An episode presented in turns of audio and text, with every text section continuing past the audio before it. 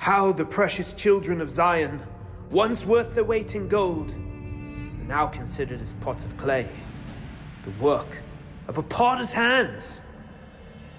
The punishment of my people is greater than that of Sodom, which was overthrown in a moment without a hand turned to help her. Their princes were brighter than snow and whiter than milk, their bodies more ruddy than rubies, their appearance like lapis lazuli. But now they're blacker than soot. They're not recognized in the streets. The skin has shriveled on their bones. It's become as dry as a stick. But it happened because of the sins of her prophets and the iniquities of her priests, who shed within her the blood of the righteous. Remember, Lord, what, has happened to us. Look and see our disgrace, Our inheritance has been turned over to strangers. our homes to foreigners. Joy has gone from our hearts. Dancing has turned to mourning. You, Lord, reign forever. Your throne endures from generation to generation. Why do you always forget us? Why do you forsake us so long? Restore us to yourself, Lord, that we may return. Renew our days as of old. Unless. Unless you've utterly rejected us. And are angry with us beyond measure.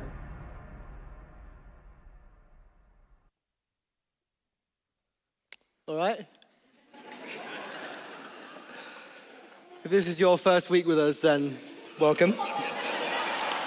Um, my name is Josh. We are finishing our series in Lamentations, uh, looking at ta- Lamentations 4 and 5. Do have it open. We're going to go in and out of different verses um, all the way through. And my prayer and my hope tonight is that God can speak to us through this book in a way that is significant for us today, but really more than that, in a way that's significant for us tomorrow as well. We don't want to just be a church that gets excited on a Sunday, but it doesn't change anything on a Monday. That's not uh, what we want to be about, or at least I hope that's not what we want to be about. And so today is called Finding God in the Darkness and talking about how the cross turns the tables. It's the third week of three, and so we're landing in on these final two. Um, two chapters of the book that we just had parts of uh, read for us. But um, I know some of you, I don't know all of you. Let me just take a moment for you to get to know me a little bit, a few things that you might not know. Let's um, sort of, I guess, guilty pleasures or confessions, okay? So bear with me.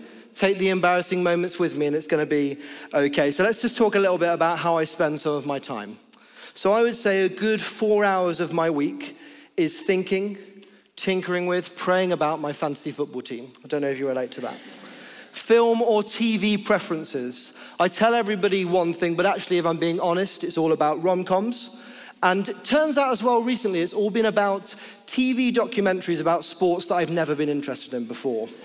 I don't know if you found that, but Drive to Survive happened very quickly for me across the space of a few days. Uh, my drink choice, I'm actually quite proud of this one, but many people have judged me in the past for this. Favorite drink, by a mile, pina colada.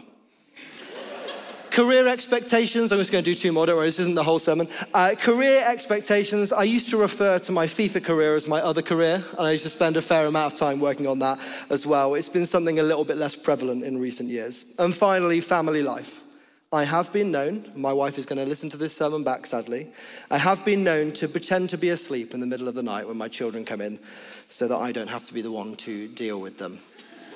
It's going to be okay. And some of these may seem as em- embarrassing options to tell you about, but they are the real truth. The real truth of maybe some of the ways that I am, some of the things that I like, judgment or otherwise. And today we have a real opportunity to lean into a book of the Bible that gets very real very quick.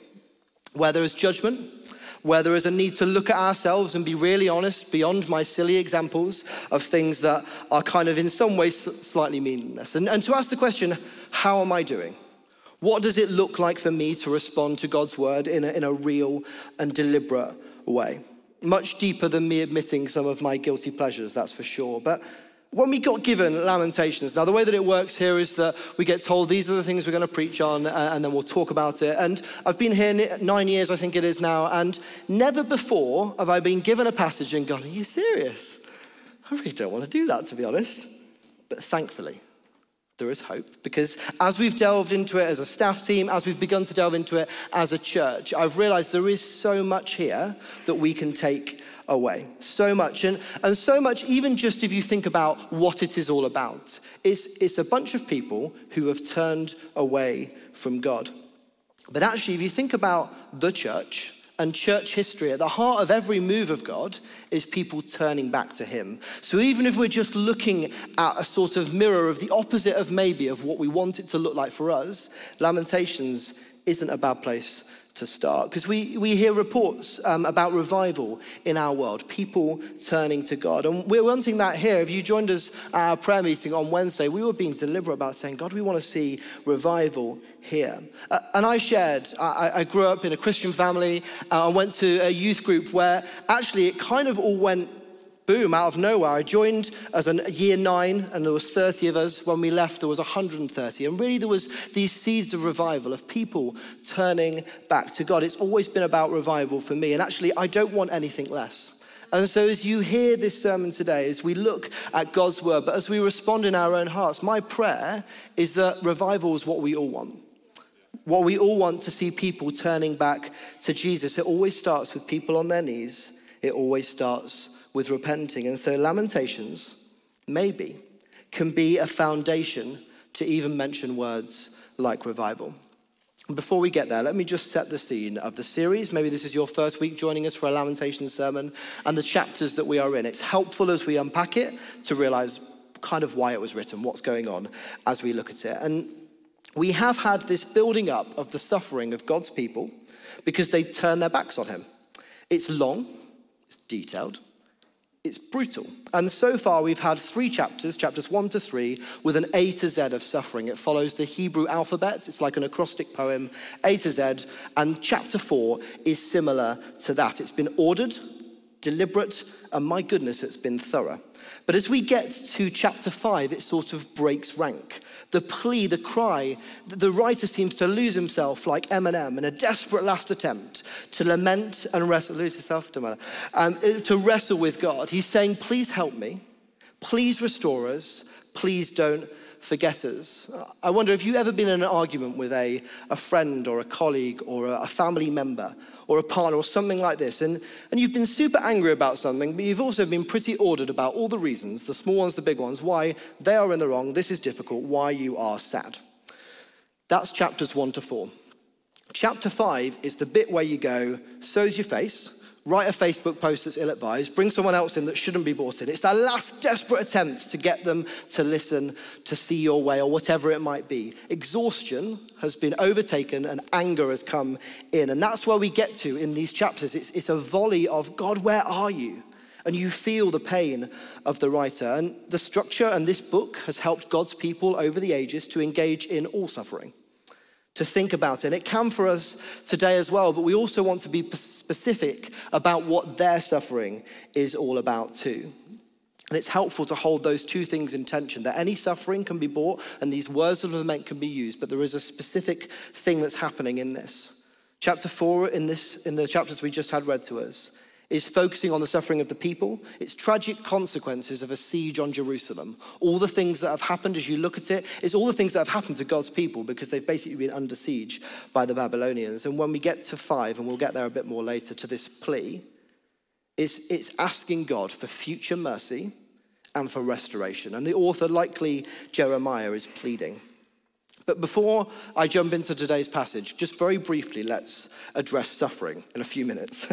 Good luck. Right. Remember, this suffering is because we is because they have continually sinned against God. It's specific and it's stated that God is the cause of the suffering. But as we look at that today, we shouldn't make that the answer, reason, or context to every suffering that we see today. I tried to come up with my own summary to help us work this out, but actually, Felix, in the, in the morning of this series in week one, did a really good version of this. And I kept trying to think, how could I? I thought, I'm just going to quote Felix, it'll be easier. So here we go. This is what he said week one that I found really helpful in understanding this, but really also helpful in understanding um, where the place of suffering fits in Lamentations. So he said this Our temptation when we read about suffering in the Bible is to draw a straight line from the suffering in the passage to our suffering. The problem with doing that is that the reason for suffering might be very different. The Bible has different types of suffering. For God's people here in Lamentations, the suffering is because of sin. But in other parts of the Bible, people are suffering for other reasons, other people's sin, persecution, brokenness of the world. And in the case of Job, you have someone suffering and it's not even really clear why. So let's be careful to put this suffering in context today. We will see as we go through, whatever the reason, there is only one place to go to with suffering. Only one place. So, whatever our suffering might look like at the moment, there's actually only a one answer of where we go to with it anyway. But, and this passage, I think, can help us engage with any type of suffering. But what I have been struck by as we've gone through this series, listening and sitting um, alongside you guys as well, is is that we don't need to be afraid to go to God with how we're really feeling. Some of the words that are said in these chapters of this book are brutal. And God seems to be able to take it.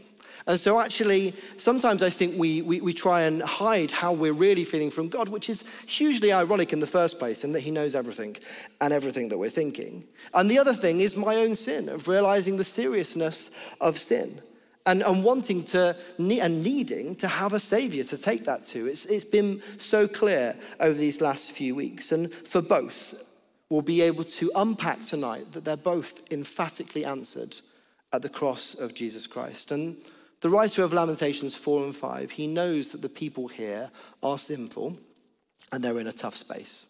He knows that there is a turning to God that needs to happen that hasn't happened. And in many ways, he is, he's there praying on behalf of a people that can't, probably could, but definitely won't pray for themselves. They've refused to, to see their own sin. So, what I want us to do just for a minute, and do have your Bibles open because we're going to jump all over, especially chapter 4 and a little bit of chapter 5, just sit in for a moment. What were the disastrous consequences of their sin so that when we come to the solution, it's even more clear how much they and we need a Savior? So, turning away from God.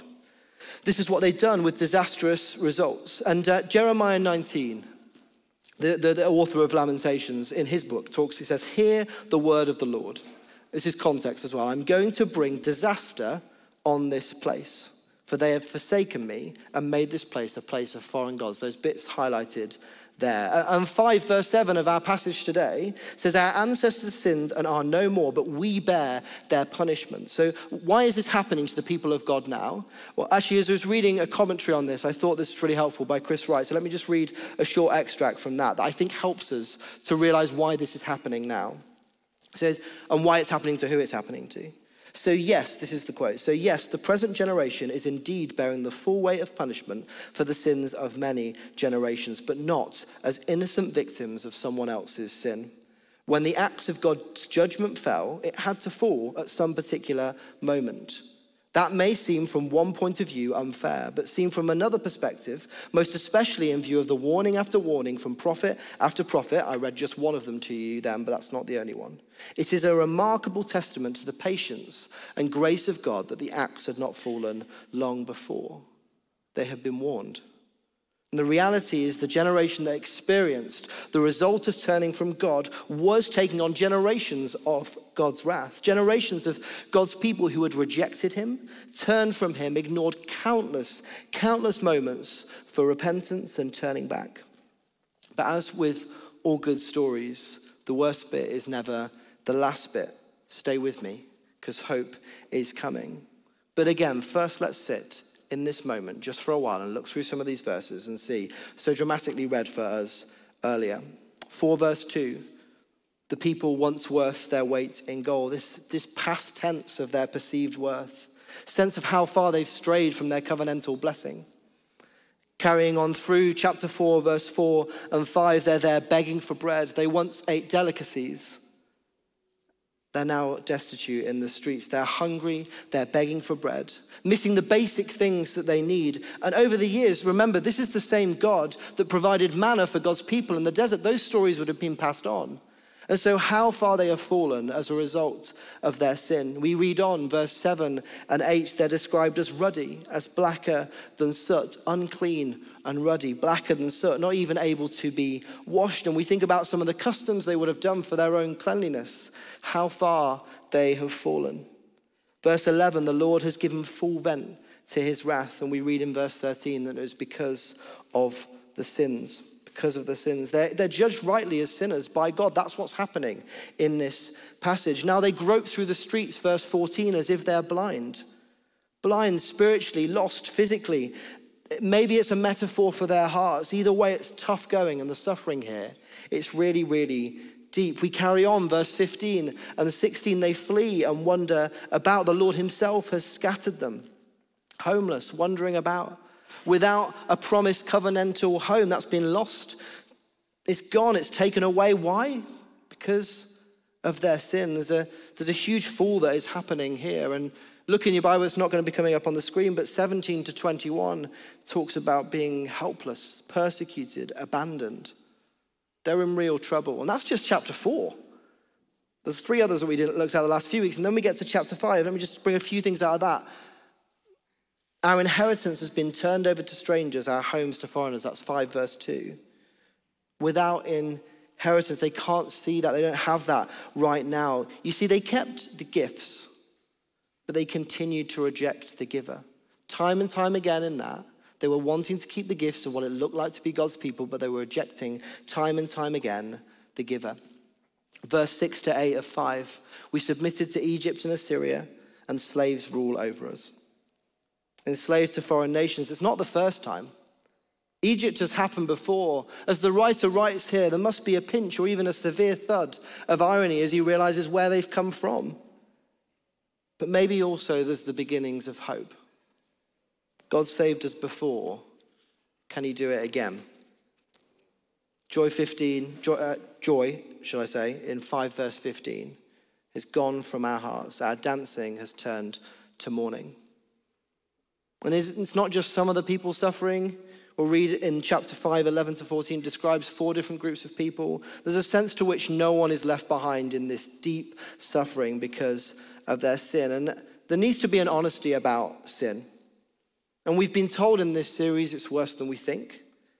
And there's a reality that sin, it leads to death, it leads to separation from God. And it's easy, I think, today, in this day and age, to ignore the consequence of sin because actually we feel pretty sorted most of the time. But this is where God's people found themselves at this stage. They turned away from God. And we should recognize that sin still, sin still has the same consequences. So the question is what's next? Where is the hope in something like this? Is there even hope? And I think the writer begins to sort of delve into that try to answer that question or at least lament to God as he, he's turning to God in the midst of suffering. So, where in today's verses do we find that? How does the writer do this for his plea, his heartfelt lament? Because remember, the worst part is never the last part. That's always true with God.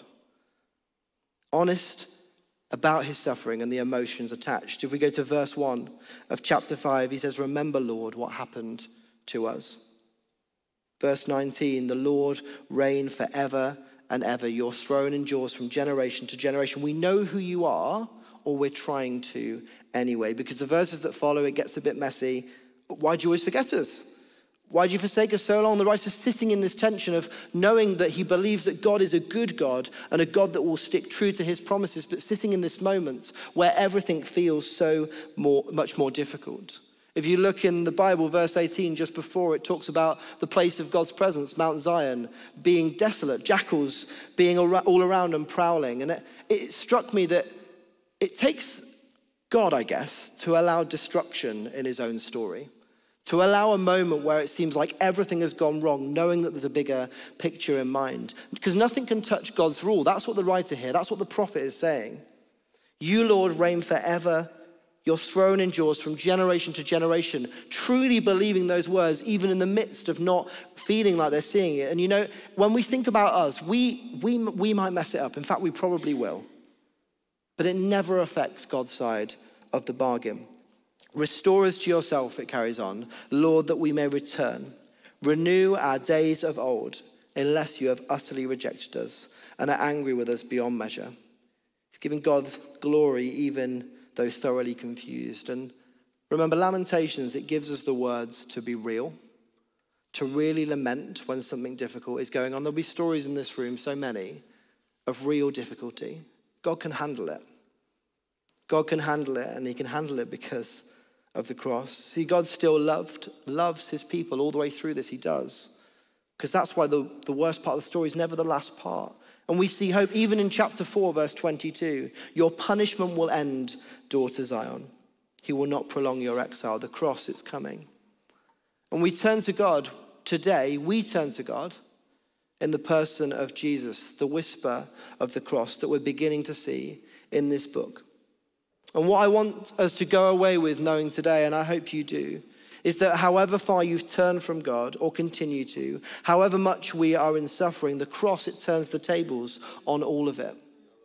It gives a place for our sin to turn to Jesus in repentance. And resurrected Jesus gives us a place to go in our suffering, our sorrow, and confusion. The cross, it turns the tables.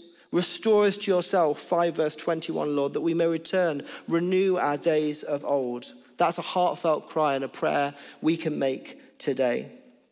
There's such a fullness, isn't there, to what we've just looked at? A fullness to the suffering and difficulty and the results of sin. There's such a fullness to it of what happens when you turn away from God. But let me tell you something before I show you. There is an even deeper, more full reply from Jesus as he hung on the cross to turn the tables on sin. You see, if the cross turns the tables, everything can change. And I hear what you're saying, Josh. If the cross turns the tables, it would be helpful to have this in the form of a table. No problem. I've got a table. So we look at these verses that we looked at in the past. We look at these verses down the left hand side, these things that we said were where they were in suffering and sin. And so, 4 verse 2, once their, their perceived worth gone, but we know that in Jesus, today for us, that we are God's workmanship, that we're free from all condemning charges against us, that we are treasured by Him. Hungry, begging for bread. Well, the Bible says that Jesus says, I'm the bread of life. God will supply all of my needs. We can be totally satisfied in Jesus. When they were homeless, wandering about scattered, we can find a home in Jesus. We can find life in all of its fullness now, John 10:10, 10, 10, and life with God forever, John 3:16. We're ministers of reconciliation, fellow workers with God. Not only are we given a home, but we are given a job to do. We're not wandering around aimlessly. We have a mission alongside Jesus because the cross it turns the tables. They were enslaved to foreign nations. It's for freedom that Christ has set us free. That's what happened on the cross. He who is in me is greater than he who is in the world. And where the Spirit of the Lord is, and if you're a Christian today, the Spirit of the Lord lives in you, there is freedom. We find the joy gone in chapter 5, verse 15. You turn my dancing to mourning. Well, the Bible says because of Jesus, we can know our mourning turning out to dancing again. We can choose to be content in all circumstances. The joy of the Lord is our strength. You see, in all of these things, when we look at suffering in Lamentations, these verses that are describing it, we can trust the cross, it turns the tables, it changes everything. So as you look at those things on the left and you look at those things on the right, the ones on the right are possible because Jesus hung on the cross for you and for me. And then we get to our sin, these verses that we looked at. The people were described as unclean, ruddy, blacker than soot. In Jesus, we're made righteous. Though our sins were red as scarlet, they are made as white as snow. Romans 8 tells us that we cannot be separated from the love of God in Christ and there's no condemnation for those who are in Christ Jesus. The cross, it turns the tables on our sin. We're judged rightly as sinners. That's still the case. But now in Jesus, we are seen as saints. Ephesians 1 1. We're redeemed and forgiven of all of our sins. Colossians 1, verse 14 blind, spiritually lost, physically lost. That's what God's people found themselves in in Lamentations. They needed a savior because Jesus, not only does he physically heal the eyes of the blind, but he will never leave us or forsake us. And we're rooted and planted in him. We're part of the true vine. They were helpless, persecuted, abandoned, full of fear. We can know in Jesus that we can be hope filled, fought for, and walked with. Jesus in me means I've not been given a spirit of fear, but of power, love, and a sound mind. They were without inheritance. We can say today, as followers of Jesus, because of the table turning cross, that we are children of God, that we are Christ's friend, that we are bought with a price and we belong to God. and that we're assured that all things work together for the good of those he loves. And there's too much here. I recognize there's too much here to grab hold of all of it. But the cross on all of these things, it turns the tables. And so maybe one of them is something you need to hear today. My prayer and my hope is that that's true. Hold on to that just for a moment now as we sit here. Hold on to the one thing that you need to realize the cross of Christ. It turns the tables on our approach to suffering and the emotions that come with it. It doesn't mean suffering's gone, but we can go to Jesus in it. And it absolutely does pay the price for our sins. So if you are sitting here knowing that you need to come back to Jesus and repentance in a big area or a small area, the cross, it turns the tables on those things. But to help us zoom in in our response today, maybe one of those has jumped out, that's great. But it fits neatly, it does, into these two categories. See, Jesus, he turns the tables on sin. So, whatever we're going through in the big, in that context, we can bring that to Jesus. And he turns the tables on us being alone and separated in suffering. The cross, it gives us a place to go with both. And so, our response today, all through this sermon, it's been about turning. And our choice today, our choice today is to turn to Jesus. Now, my prayer is that for some people, that might be for the first time. That would be amazing. We'd love to pray for you. But actually, my encouragement to you is this is not just a sermon for the first time turning to Jesus, but a commitment to turn to Jesus every day in everything. And actually, when we've talked about revival before, that stuff only happens if we're willing to turn to Jesus and say sorry for the little as well as the big, to be deliberate about every moment of every day, to be prayerful for people. All of this is turning to Jesus. And as those things we just looked at the emotions, the suffering, the sorrow is it all perfectly fixed now? No. That's one for eternity. But in the meantime, we have a perfect place to turn to in the midst of whatever we're going through. And in our sin, we don't have to run away or wallow or hide. There's a strange thing going on here where the person who is the punisher in God is also the person we run to because that punishment was taken by Jesus on the cross. You see, the cross has turned the tables on sin. We have a place to turn to in our sin and in our suffering, and it's Jesus. And so often we don't live in light of the cross. I'm saying that because I know that's true for me. Even if you read the Bible, some of the most important people in the Bible, Peter, he denies Jesus pretty much immediately. He turns away from Jesus before he's even had the chance to turn to Jesus. And so eternity with God, when we follow Jesus, it's fixed. But tomorrow is not. We have to make deliberate choices to live in light of the table turning cross. I found revival such an easy thing to pray about when I was a bit younger and maybe didn't have any responsibilities. But it's much more difficult to remember that it's still about that when there's so much going on in our world and in our lives and in our work. When there's so many moments in a week that we could be annoyed with our boss or annoyed with our coworkers or whatever else it might be, or annoyed with our family. I wonder what it would look like if in everything, in every moment of every day, we were deliberate about turning back to Jesus.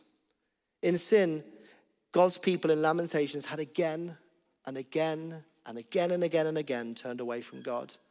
And today, because of the cross, we can choose to again and again and again turn to Jesus. The table turning cross, it makes it possible. 2 Chronicles 7:14 is a verse that was really important to me growing up. It says if my people who are called by my name will humble themselves and pray and turn from their wicked ways, then I will hear them from heaven and I'll heal their land and I'll forgive them. But it all started with this thing where they're asked to turn from what they're currently doing to turn to live in line with Jesus. Restore us to yourself, verse 21 says of chapter 5. We have hope because we can pray that as our prayer today. It's not just what we turn from, but it's who we get to turn to turn to a life lived for Jesus. I'm coming into land in a minute. I watched a funny meme this week that when somebody says that as a preacher, everyone goes, so like, yes, he's nearly finished. So now I've got you. The result of people turning from sin, being real and authentic before God, in their mess, in their fears, in their sin, it changes things. It can change things for you today, and it can change things for you as you leave here tomorrow as well. So today, let's respond to God in two ways believing that this can be significant for us and significant for the church, believing that this can be more than just a good message that is sort of helpful right now. This has nothing to do with me, by the way. This is, this is to do with Jesus. Let's believe that in turning to Him, tomorrow can look really different.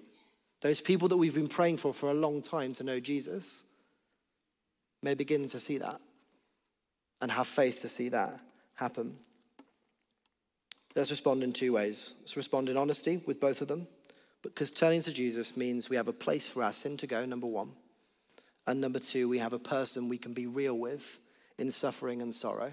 And I say that for nearly all of us, there will be parts of both that we should respond to today. Maybe there's one that's more obvious than the other, but I would imagine as we ask Holy Spirit to convict us, that there will be things that we can say, Jesus, I want to turn to you more deliberately in that area. And I would say as well, as we think about number two, there's probably stuff there as well. And I'd encourage you, God also wants to know the small things that are going on as well as the really big ones. Because he wants, it's for freedom that Christ has set us free. So we can walk and live in that freedom. On HTC Daily, our daily prayer meeting on Zoom that happens here at HTC, someone prayed thanking God for HTC and its relentless pursuit of the cross. May that be a prayer that we always pray.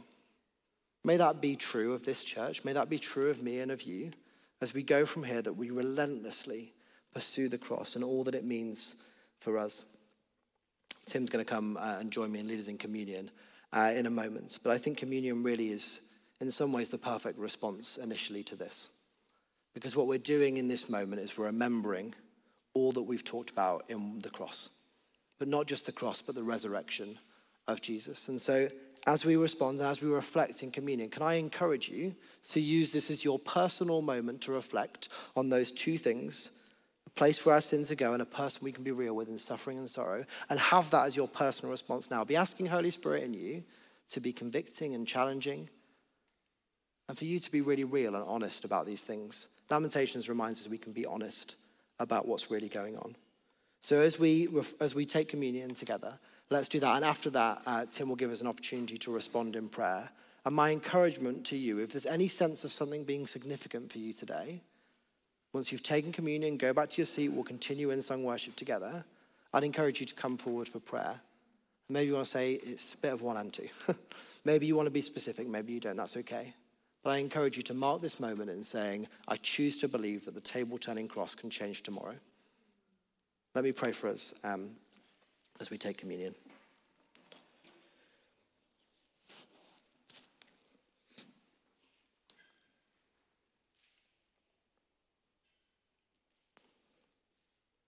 Holy Spirit, give us hearts that want to turn to you today.